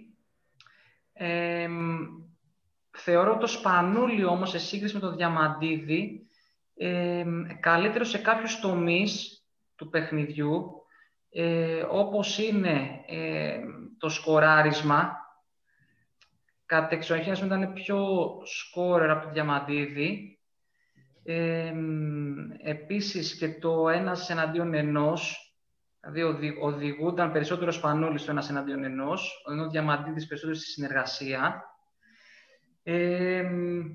Αυτό δηλαδή θεωρώ πιο ολοκληρωμένο το Διαμαντίδη, οπότε αν θεωρούσα κάποιον τους δύο καλύτερους θα έλεγα αυτόν. Τώρα για τους τίτλους ή για τα επιτεύγματα, η αλήθεια είναι δεν μου λένε πολλά. Ε, γιατί... ότι έχει οργανωματίσει περισσότερα, ε, δεν, είναι, δεν, θα, δεν, ήταν, δεν θα ήταν αυτό που θα με έκανε να τον θεωρώ καλύτερο. Γιατί πολλές φορές ένας παίκτης μπορεί να αδικηθεί από την ομάδα που είναι, να περάσουν και πολλά χρόνια μέχρι να γίνει κάποια αλλαγή σε ομάδα ε, και να μην έχει πάρει τόσους τίτλους. Ωστόσο, δεν είναι... επειδή ναι. υπάρχει στο NBA πάρα πολύ αυτό το debate που λένε ναι. για τον Τζόρνταν, για τον Λεμπρόν, πόσα έχει ο ένας, mm. πόσα έχει ο άλλος. Ωστόσο, Κώστα, αν δεν είσαι, αν παίζεις απίστευτα, ας πούμε, και είσαι σε μια κακή ναι. ομάδα, ε, πάλι, ας πούμε, δεν λέει, δεν λέει πολλά. Σου λέει ο άλλος, εντάξει, παίζει καλά, είναι σε, είναι σε κακή ομάδα. Οπότε ναι. το να παίζεις καλά και να είσαι και σε καλή ομάδα δεν δείχνει ότι, και μάλιστα να τη σηκώνεις, δεν δείχνει ότι ναι. είσαι, ας πούμε, συμβάλλεις ε, σε μια πολύ καλή ομάδα εσύ την ανεβάζεις κιόλας. Όχι, σίγουρα και οι δύο ήταν πρωταγωνιστές σε μια πάρα πολύ καλή ομάδα. Ε, μάλλον στην καλύτερη ομάδα της Ευρώπης. Ναι. Από τις καλύτερες ομάδες της Ευρώπης ήταν πρωταγωνιστές και οι δύο. Οπότε αυτό σίγουρα είναι προς τιμήν τους. Ότι ξεχώριζαν ανάμεσα στους καλύτερους. Ε, Τι σε κάνει να διαλέγεις το διαμαντίδι πάνω από το σπανούλι; Για ποιον; Τι σε κάνει, δηλαδή το ότι είναι πιο ολοκληρωμένο, σε κάνει να διαλέγεις το διαμαντίδι από το σπανούλι, ας πούμε; Ότι προσφέρει σε περισσότερους τομείς, σε άμυνα, σε rebound, πάρα πολύ ειδικά τα πρώτα του χρόνια, ε, σε assist και κυρίως αυτό που μου άρεσε ήταν ε, στα τελευταία λεπτά του παιχνιδιού. Δηλαδή στο τελευταίο δεκάλεπτο, με διαμαντήρι στην πεντάδα σου, ήξερες ότι είσαι σίγουρος. Θες μια ασφάλεια. Θα, θα αποφασίσει, θα είναι το καλύτερο, ε, χωρίς να είναι εγωιστικά, χωρίς να πάρει εγωιστικά κάποιο σουτ, κάποια προσπάθεια ή να εκβιάσει κάτι που άλλοι παίκτες, ας πούμε, όπως π.χ. ο Τεόντος, μπορεί να το έκανε. Mm. Ή, πάρα, ή σχεδόν όλοι οι Αμερικανοί που υπάρχουν αυτή τη στιγμή στην Ευρώπη ε, θα κοίταζαν αυτό ως πρώτο μέλημα. Ε, ο Σπανούλης δυστυχώς, ειδικά τα πρώτα χρόνια του στον Ολυμπιακό, είχε εκβιάσει πάρα πολλές προσπάθειες και σε μάτς εναντίον του Παναθηναϊκού και σε άλλα, ε, νομίζω χωρίς λόγο. Mm ε, ίσως για να αποδείξει κάτι και τα λοιπά, το οποίο δεν το χρειαζόταν. Ήταν, είναι και ήταν ας πούμε, πολύ σπουδαίος παίκτης, οπότε δεν χρειάζεται να το αποδείξεις με κάποιο τρόπο.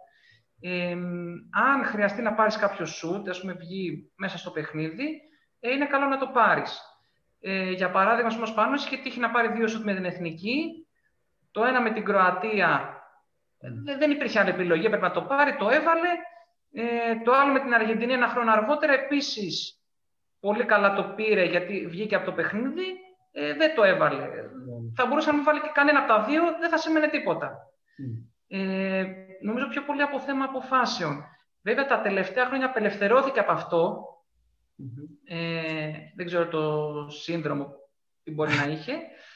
Όχι σύνδρομο, ακριβώς ήταν πολύ πιο ελεύθερος και τον βλέπουμε να έχει ανέβει πάρα πολύ στις assist. Ναι και, και εκτελεί. Νομίζω είναι και, και... λόγω ηλικίας λίγο.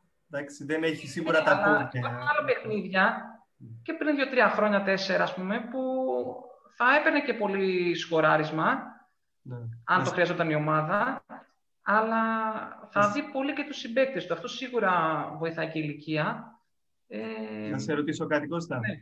Ε, ναι. Και να πει και ο Δημήτρης μετά, ε, την άποψή της αυτό αν ο Διαμαντίδης έκανε αυτό που έκανε ο Σπανούλης, αν έφευγε από τον Παναθηναϊκό και πήγαινε ναι. στον Ολυμπιακό, θα πίστε, πιστεύεις ότι θα μπορούσε να κάνει, να πάρει τους τίτλους που πήρε ο Σπανούλης με τον Ολυμπιακό να το κάνει ο Διαμαντίδης αυτό; Πιστεύεις ότι θα μπορούσε να το κάνει; Ναι, η αλήθεια είναι ότι σίγουρα θα μπορούσε να το κάνει. Mm.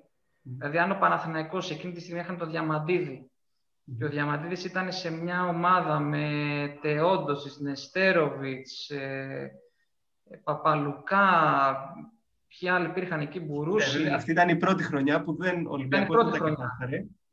Ναι, δεν, τα κατάφερε και ίσως και γι' αυτό έπεσε τον μπάζετ. Πιστεύω ότι αν είχε καταφέρει ε, να πάρει Ευρωλίγκα ενδεχομένως, να παίρνει στο Final Four, ήταν το πρώτο φαβόρι Ολυμπιακός. Να πάρει την Ευρωλίγκα, να πάρει πρωτάθλημα που το έχασε στα δευτερόλεπτα, σε δύο βολές. Ε, ίσως να μην είχε γίνει και αυτή η μείωση του budget. Μπορεί. Θεωρώ θα ήταν πιο δύσκολο ο Παναθηναϊκός να... Ε, και φύγαν και παίκτες από τον Παναθηναϊκό. Έφυγε ο Σπανούλης, έφυγε ο Γιασκεβίτς, έφυγε ο Πέκοβιτς mm. εκείνη τη χρονιά. Ναι, Αν ναι. φεύγαν όλοι αυτοί, ακόμα και ο Σπανούλης να έμενε, ε, Οπότε, Κώστα, πιστεύεις ότι ο Διαμαντίδης θα σήκωνε μια ομάδα; Δηλαδή, αν άλλαζε, θα σήκωνε μια ομάδα. Σίγουρα και από τη στιγμή που θα... Ο Σπανούλης ναι. είναι αλήθεια τη χρονιά σου με το 12, ε, που πήρε ναι. την πρώτη Ευρωλίγκα ο Ολυμπιακός, είχε καλούς παίκτες γύρω του, αλλά τότε, τότε δεν ήταν, δεν ήταν παίκτες, ας πούμε, ε, τόσο μεγάλου ελληνικού όσο εξελίχθηκαν στη συνέχεια. Ε, δηλαδή, η πρώτη χρονιά ήταν με, με, με νέα ταλέντα και με Αμερικάνους που μπήκαν πολύ γρήγορα πούμε, στη φιλοσοφία του Ίκοβιτς, τέριαξαν απευθεία.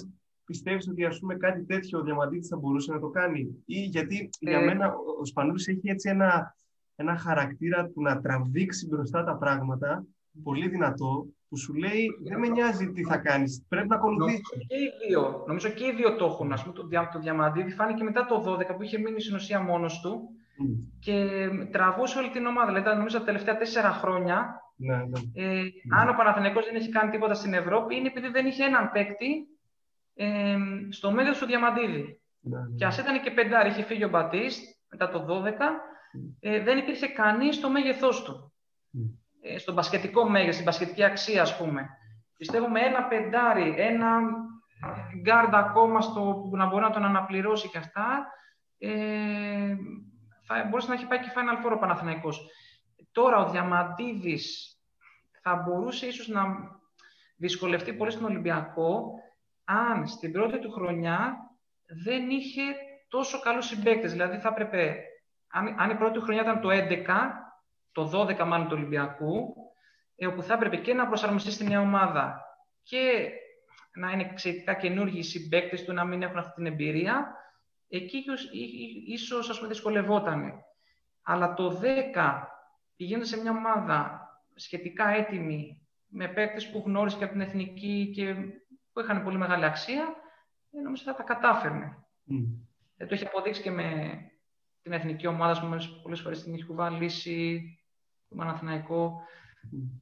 Βέβαια, στη σύγκριση πες και κάτι άλλο ίσως είναι χαρακτηριστικό, ότι σωματικά ο Διαμαντήρης τον τελευταίο χρόνο είχε πέσει πάρα πολύ. Mm. Δηλαδή, σωματικά δεν μπορούσε να ακολουθήσει, ενώ ο Σπάνιος τον βλέπουμε ε, και σε μεγαλύτερη ηλικία ναι, ναι. Ε, να κρατάει το σώμα του πολύ καλά. Να εξέλθει στους ρυθμούς. Ναι, ναι, στέκει πάρα πολύ καλά. Δεν, δηλαδή δεν φαίνεται ότι είναι 38 χρόνια, πόσο είναι. Έχουν, να πούμε ότι έχουν δύο χρόνια διαφορά μόνο. Διαμαντίδης Πανούλης έχουν δύο χρόνια διαφορά. Ο Διαμαντίδης δύο χρόνια μεγαλύτερος. Δηλαδή είναι 40 ο Διαμαντίδης, τώρα είναι 38 ο Πανούλης. 38 Πανούλης, ναι. Ναι, δηλαδή στην ουσία με το Διαμαντίδη μέχρι, το, μέχρι τα 35 του έτσι, πολύ, κρατούσε πολύ γερά το σώμα του. Μετά τον τελευταίο χρόνο πραγματικά είχε πέσει και γι' αυτό νομίζω πήρε αυτή την απόφαση να αποσυρθεί. Ισχύει. Ε, ο Σπάνουλης, εντάξει, δεν ξέρω αν είναι ο σωματότυπος, είναι η γυμναστική η πίεση που βάζει τον εαυτό του ναι. για να πετύχει. Το πρόβλημα. Και αυτό Δημήτρη, Δημήτρη, τι λες; Ε, εγώ λίγο θα, θα το πω λίγο σε υπερβολικό βαθμό αυτό που λέει ο Κώστας. Πιστεύω ότι δεν ξέρω, αίσθησή μου ότι ο Διαμαντίδης θα κατάφερε καλύτερα στον Ολυμπιακό. Γιατί είναι, είναι, είναι η ομαδικότητα αυτή που, που έχει και ως χαρακτήρας νομίζω. Ε, βλέπουμε ότι είναι ένας πολύ ταπεινός παίκτης. Ε, ο Σπανούλης ε, έχουμε δει κάποιες φορές λίγο και τον εγωισμό του να ανεβαίνει και στο γήπεδο να αντιδράσουμε με τους φιλάθλους τους Παναθηναϊκούς σε ντέρμπι και αυτά. Ενώ ο Διαμαντίδης πάντοτε είχε ένα χαμηλό προφίλ ε, και, αλλά νομίζω ότι δεν θα άλλαζε ποτέ ο Διαμαντίδης ομάδα. Όπως και δεν το έκανε κιόλας, δεν την άλλαξε, αλλά δεν θα το έκανε ποτέ νομίζω. Λόγω του προφίλ του, ναι, ναι, ναι. Ότι δεν θα ήθελα να συγκρούσεις, οπότε. Ακριβώς, ακριβώς. Ο Σπανούλης, ο λόγος, ναι, ο λόγος που έφυγε ο Σπανούλης από τον Παναθηναϊκό ε, ήταν ότι ακριβώς ήθελε να έχει το δικό του, τη δικιά του ομάδα. Ναι. Δηλαδή, ε, όλα αυτά που λένε για να μαλώσει με τον ένα με τον άλλο, νομίζω όχι, όχι, δεν... δεν είχε με κανέναν θέμα. Απλά ήθελε να έχει τη δικιά του ομάδα. Δηλαδή, νομίζω ότι το μυαλό τους Σπανούλη είναι σπάνιο. Δηλαδή, ο τρόπος που δουλεύει είναι σπάνιο. Έχουν έναν κοινό με τον Διαμαντίδη, πολύ κοινό, που έβλεπα πάντα και στους δύο. Ότι θα προσπαθήσουν να νικήσουν με κάθε τρόπο. Ε, μπορεί να χρειαστεί για να νικήσουν να ρίξουν τον αντίπαλο. Ακόμα και για τον Διαμαντίδη που ας πούμε είχε καλό χαρακτήρα που λένε όλοι που ήταν τέτοιο.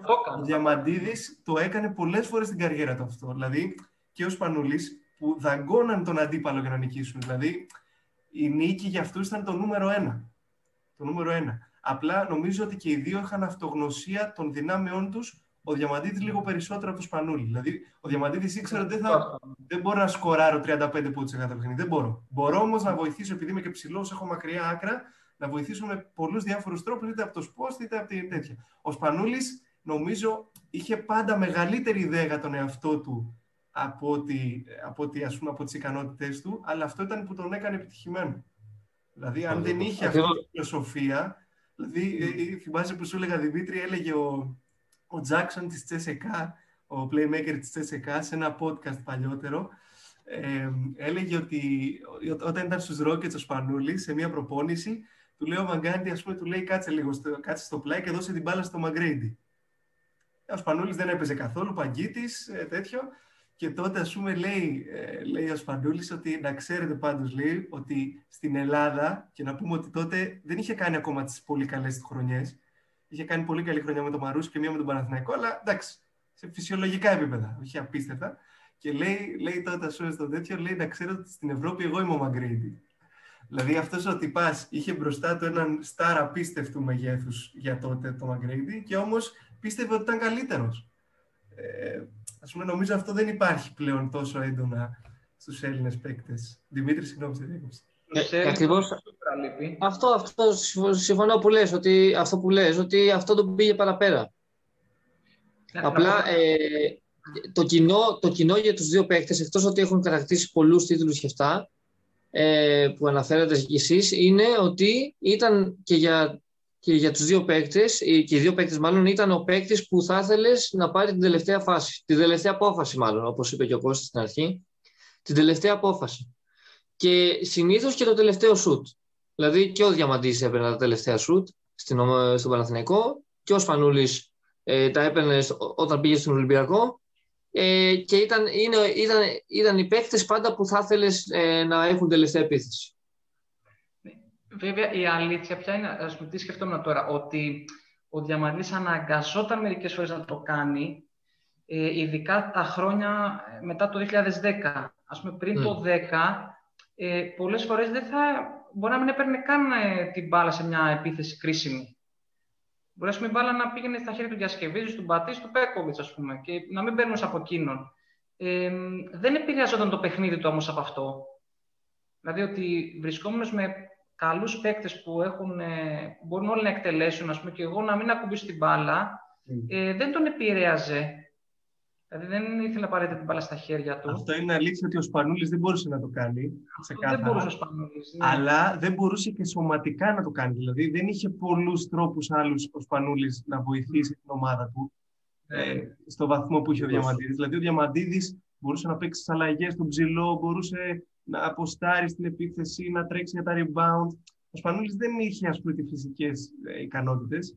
Ωστόσο νομίζω... Και, και αμυντικά, ε, και αμυντικά ήταν κακός. Ναι, αν έχεις έναν Έλληνα, όχι κύριε, αμυντικά έχει τα καλύτερα νομίζω πόδια ο Σπανούλης. Και, και είχε βοηθήσει και τον Παναθηναϊκό και την εθνική στην άμυνα. Έπαιζε πολύ καλές άμυνες μέχρι να μεγαλώσει. Νομίζω ότι Παναθηναϊκό έπαιζε καλές άμυνες στον Ολυμπιακό κάπως το, το περιόρισε λίγο. Δεν, ε, δεν γιατί τι... τραβούσε τόσο κουμπί στην επίθεση που έπρεπε, εντάξει, δεν μπορεί να παίζει και άμυνα ο ίδιος παίκτης, ας πούμε.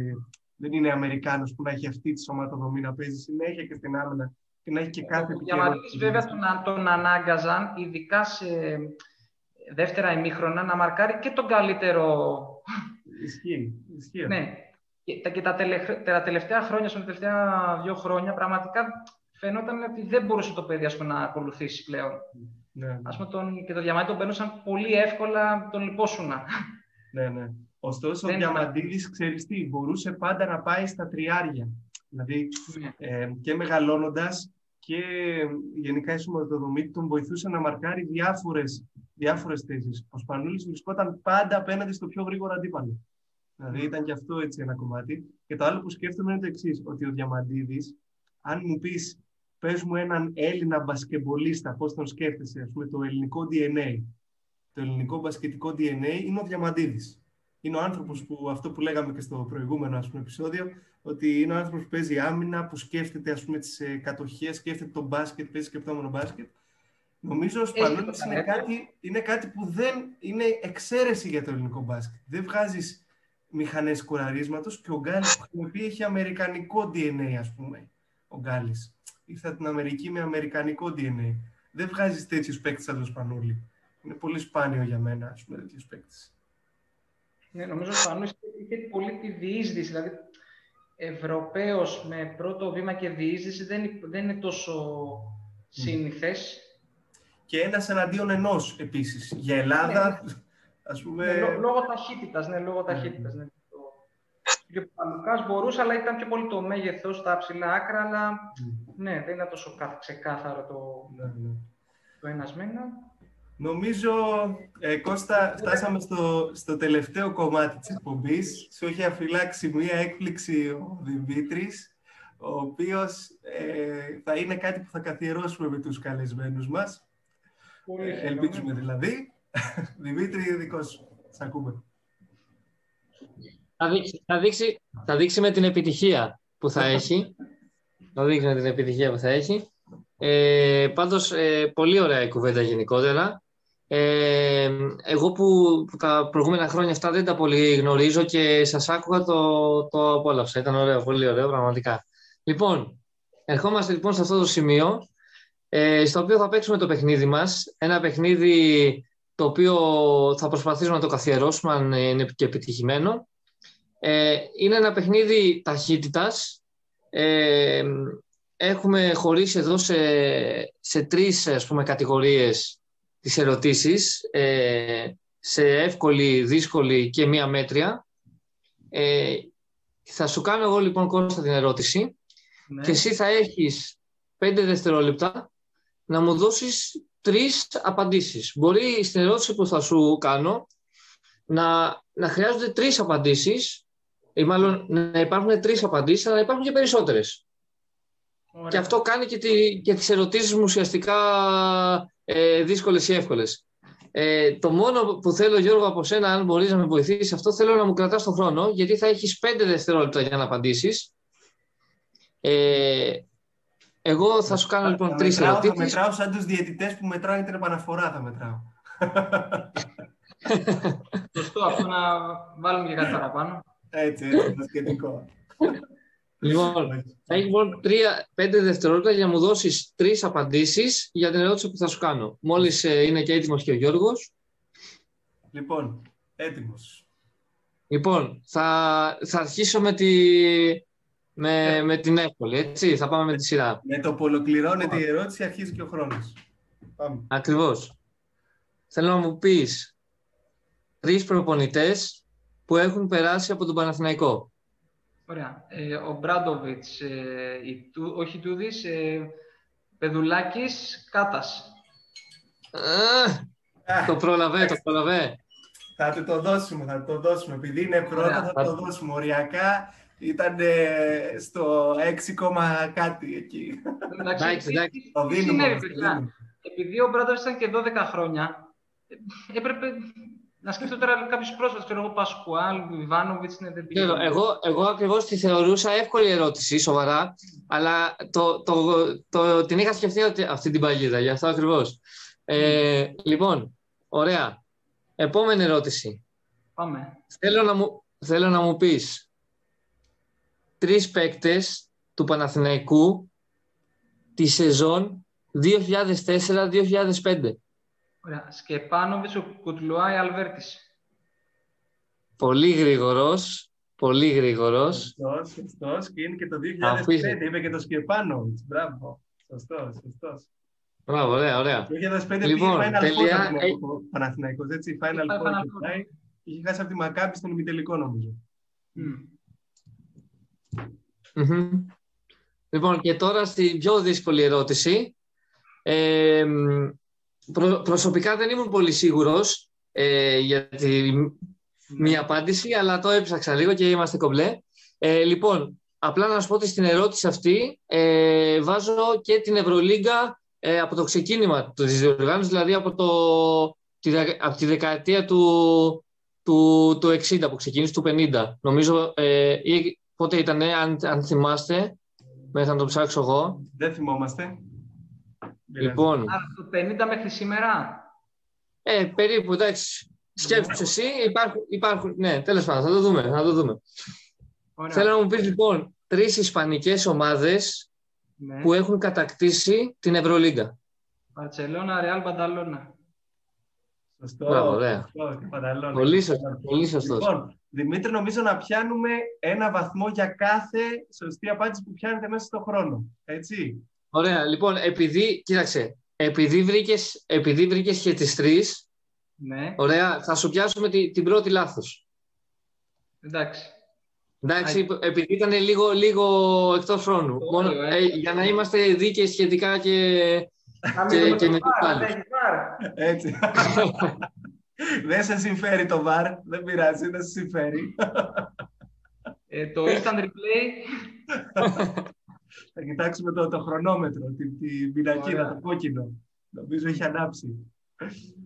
Ωραία. Ωραία. Λοιπόν, Κώστα, ευχαριστούμε πολύ. Εγώ ευχαριστώ έτσι, για την πρόσκληση. Να σε καλά. Ήταν ένα, ένα πράσινο λίγο επεισόδιο, αφιερωματικό. Έτσι, Πράσινο. Μπορούσαμε, επειδή και εμείς δεν είμαστε, εγώ τουλάχιστον και τώρα αυτό δεν είμαι αντικειμενικός Ολυμπιακός, δηλαδή νομίζω είμαι αντικειμενικός με τον Παναθηναϊκό, όχι με τον Ολυμπιακό. Γι' αυτό χρειαζόμασταν έτσι κάποιον που να τα έχει ζήσει και τα πράγματα καλύτερα, να γνωρίζει την ομάδα πιο. Εγώ βέβαια θα περιμένω και ένα κόκκινο. Εννοείται. Εννοείται. Εννοείται. Μας. Θα έλεγα ότι κάθε επεισόδιο είναι έτσι, αλλά όχι, εντάξει, όχι. Κοίταξε, κάθε, κάθε επεισόδιο έχει, έχει μία απόχρωση. Είναι σαν να, σαν να έχεις βάλει στο πλυντήριο, πλυντήριο ρούχα με κόκκινα με άσπρα και να έχεις ξεβάψει και να έχει λίγο μια απόχρωση. Έτσι, μια κατάλαβη, μια κοκκινίλα. Πολύ Μια ωραία, κοκκινή- ποιητικά. Πολύ ποιητικά. έτοιμο θέλουμε. ποιητικά το ξέφρασε νομίζω ο Δημήτρης. Κώστα, ευχαριστούμε πολύ ε, για όλους όσους μας ακούσατε. Ε, πολλοί αγώνες παίζονται καθημερινά ε, και εύχομαι ε, να μπορέσουμε ο καθένας ε, να δούμε όσο περισσότερα μάτς ε, μπορούμε και να χαρούμε νίκες και με τις εθνικές μας ομάδες, αλλά και με τις ε, οπαδικές μας φιλα, ε, ομάδες. Ναι. Όπως, λέει, όπως λέει και ο Γιώργος, όπως λέει και ο Γιώργος, καλή θέαση. ακριβώς, ακριβώς. χαίρετε, χαίρετε. Γεια σας, γεια σας.